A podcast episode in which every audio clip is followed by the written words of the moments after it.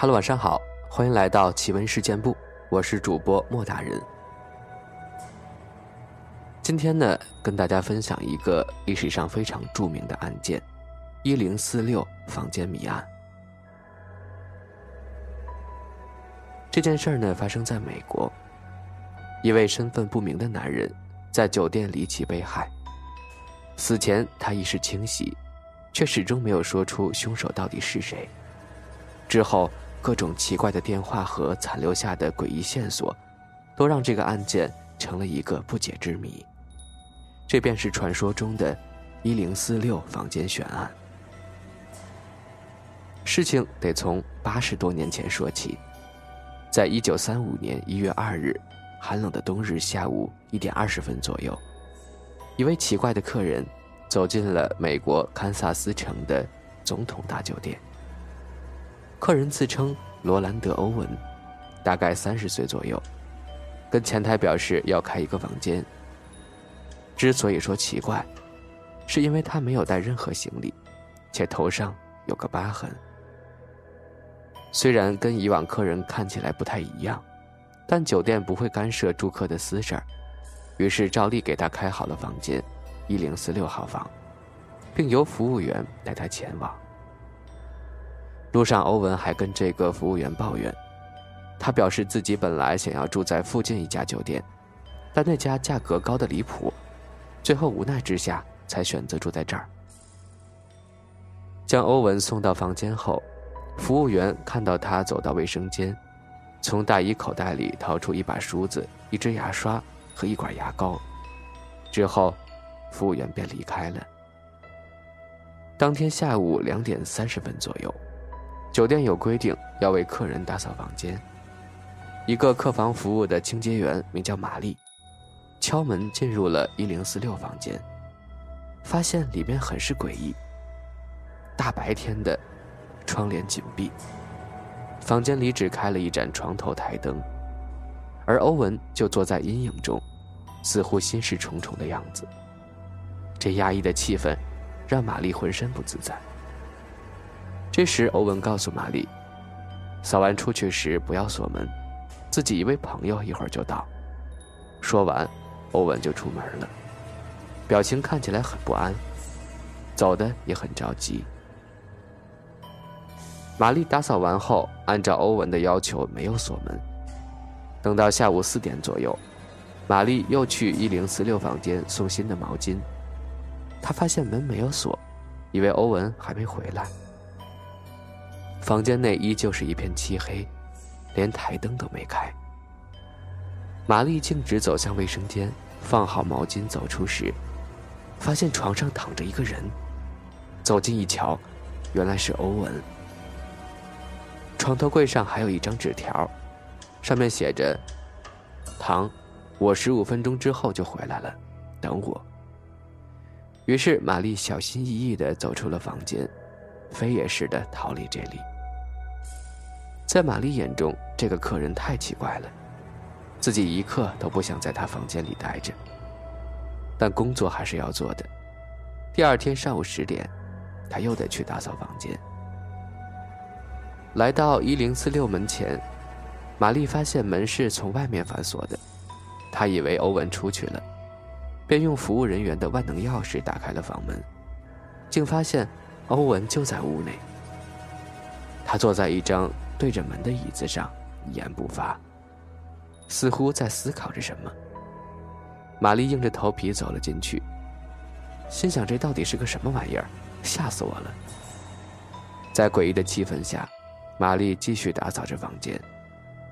突然，电话响了，欧文接听，说了几句：“哦不，唐，我现在不想吃东西。”我刚才吃过早饭了。欧文挂断电话后，又跟玛丽有一句没一句的聊天此时，玛丽被搞得哭笑不得，她只盼着自己赶快打扫完，好离开这个诡异的男人和房间。下午四点左右，又到了换毛巾的时间。玛丽来到一零四六，敲了敲门，听到有两个男人在说话。其中一个男人，冲着门外大喊了一句：“谁？”玛丽表示自己是送毛巾的，对方说不需要。玛丽巴不得不进这个房间，于是快步离开。当晚住在一零四八的客人表示听到了激烈的争吵声。第三天早上七点，酒店电话接线员发现一零四六房间的听筒没放好，于是派人前去查看。服务员来到一零四六，发现门前挂着“请勿打扰”的牌子。服务员敲了敲门，里面传出声音：“进来吧，把灯开一下。”但服务员发现门打不开，于是对里面说：“先生，请把电话听筒放好。”便离开了。过了一个半小时，电话接线员发现听筒还没有放好。于是又让另一个服务员前去查看。服务员敲门无回应，便用万能钥匙把房门打开。结果发现屋内十分黑暗，也没有开灯。欧文全裸着躺在床上，似乎在睡觉。服务员以为他喝醉了，没敢打扰，于是把电话放好后就出去了。结果十点半左右，接线员发现一零四六的电话又掉落了。这家伙有病吧？他抱怨着，通知服务员去查看。结果这次，却看到了毛骨悚然的情景。欧文浑身是血，跪在房门前。服务员把灯打开，发现墙上、床上、浴室也都是血。服务员吓得赶忙跑出房间，通知经理并报警了。警方赶到后。发现欧文曾被人用绳子勒过脖子、脚踝和手腕，他胸前也被刺了好多刀，但好在还有生命迹象，处于半昏迷的状态。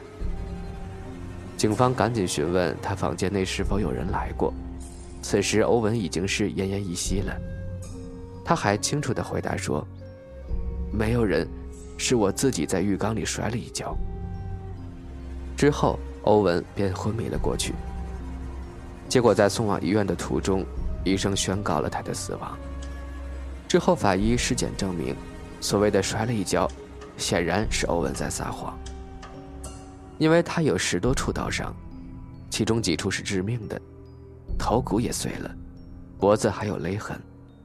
对方很可能是为了折磨他，其伤口是被发现六小时前形成的。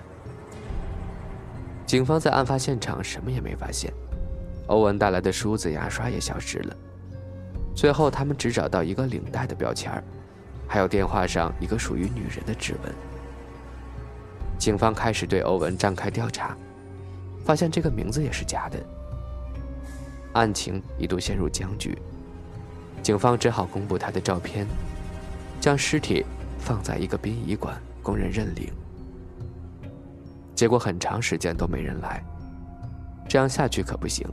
于是，警方在报纸上刊登了一则消息：如果再没有人来认领，就将欧文的尸体安葬在无名公墓里了。结果，殡仪馆接到一通匿名电话：“我出钱把欧文安葬在纪念公园墓地，可以离我妹妹近一点。”第二天，殡仪馆就收到一个装有钞票的信封，一起送来的还有一束花。附带的卡片上只写了一句话：“永远爱你，路易斯。”随着欧文被埋葬，整个案件也成为一个没有真相的未解之谜。直到一九三六年七月，一位来自伯明翰的妇女在看报纸时，通过照片认出了欧文。她表示，这是自己失踪的儿子，真实名字叫阿特姆斯·奥格崔。至此，欧文的身份也算搞清楚了，但案件却一直没有进展。自始至终，警方也没有给出答案，以至于网友们对此案有着各种各样的猜测。有人表示，欧文是被电话中的唐害死的，但欧文跟唐的关系不简单，比如两人是同性恋，大玩 SM，结果过了头，所以欧文到死也没说出来。也有人觉得欧文是给唐戴了绿帽子，当晚三人在屋子里吵架，结果大打出手。女人想打电话报警，但被唐制止，两人迅速离开了房间。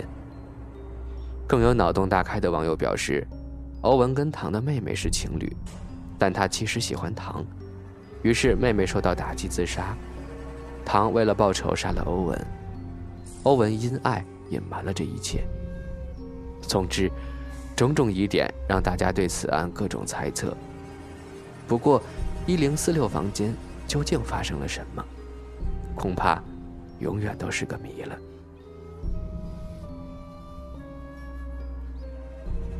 好了，这个故事讲完了。接下来呢，咱们来分享一下听众朋友投稿的故事。这位朋友叫做 BQYYYY，他说：“我是一名初中生，还和平常一样在学校食堂吃饭，只不过今天吃饭吃的有点晚，开吃的时间已经是一点多了。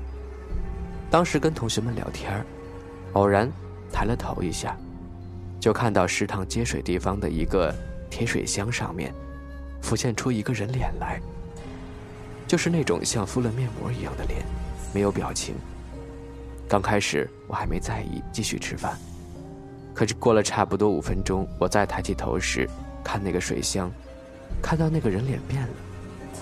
最开始那张脸毫无任何表情，可当我再次抬起头看到他时，发现那个表情笑了起来。那个笑的样子很是诡异，我赶紧让同学也看看，因为是白天，他们也没有怎么在意。可是现在想想，挺恐怖的。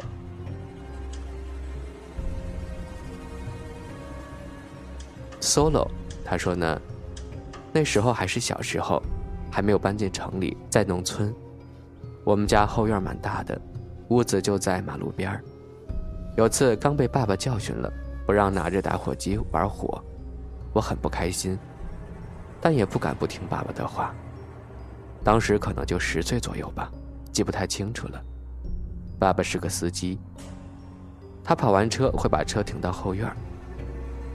我不开心，就跑去院子离车远一点的地方，那里有玉米被摘下来后残留在铁丝上的树叶，干干的，很易燃。估计只有农村里待过的小孩才能懂我的描述吧。就是干的玉米叶子。那时候天还没有彻底黑呢，但也差不多了。我就拿那个打火机在那儿点呀点，但是不敢大面积的，就试着玩玩，不会让火燃得很大。我虽然比较顽皮，但是也挺懂事儿的，不会真的搞出大事儿来。接着我就看到有一个和爸爸神情相似的黑影。用爸爸的样子指着我，好像是在批评我，意思是让我别玩火。我以为是爸爸上完厕所要说我，我就跑去前面的房子。这时却看到我爸和二叔他们聊天喝茶呢。我问了爸爸刚才出去没，他说没有。我那时候小也没当回事儿，现在想起来，真的有点小害怕呢。冥冥中到底是什么东西在让你不要玩火呢？其实，在节目中也想提醒一下各位小朋友，千万不要乱玩火，特别是现在这个季节，天干物燥，很容易引起大火的。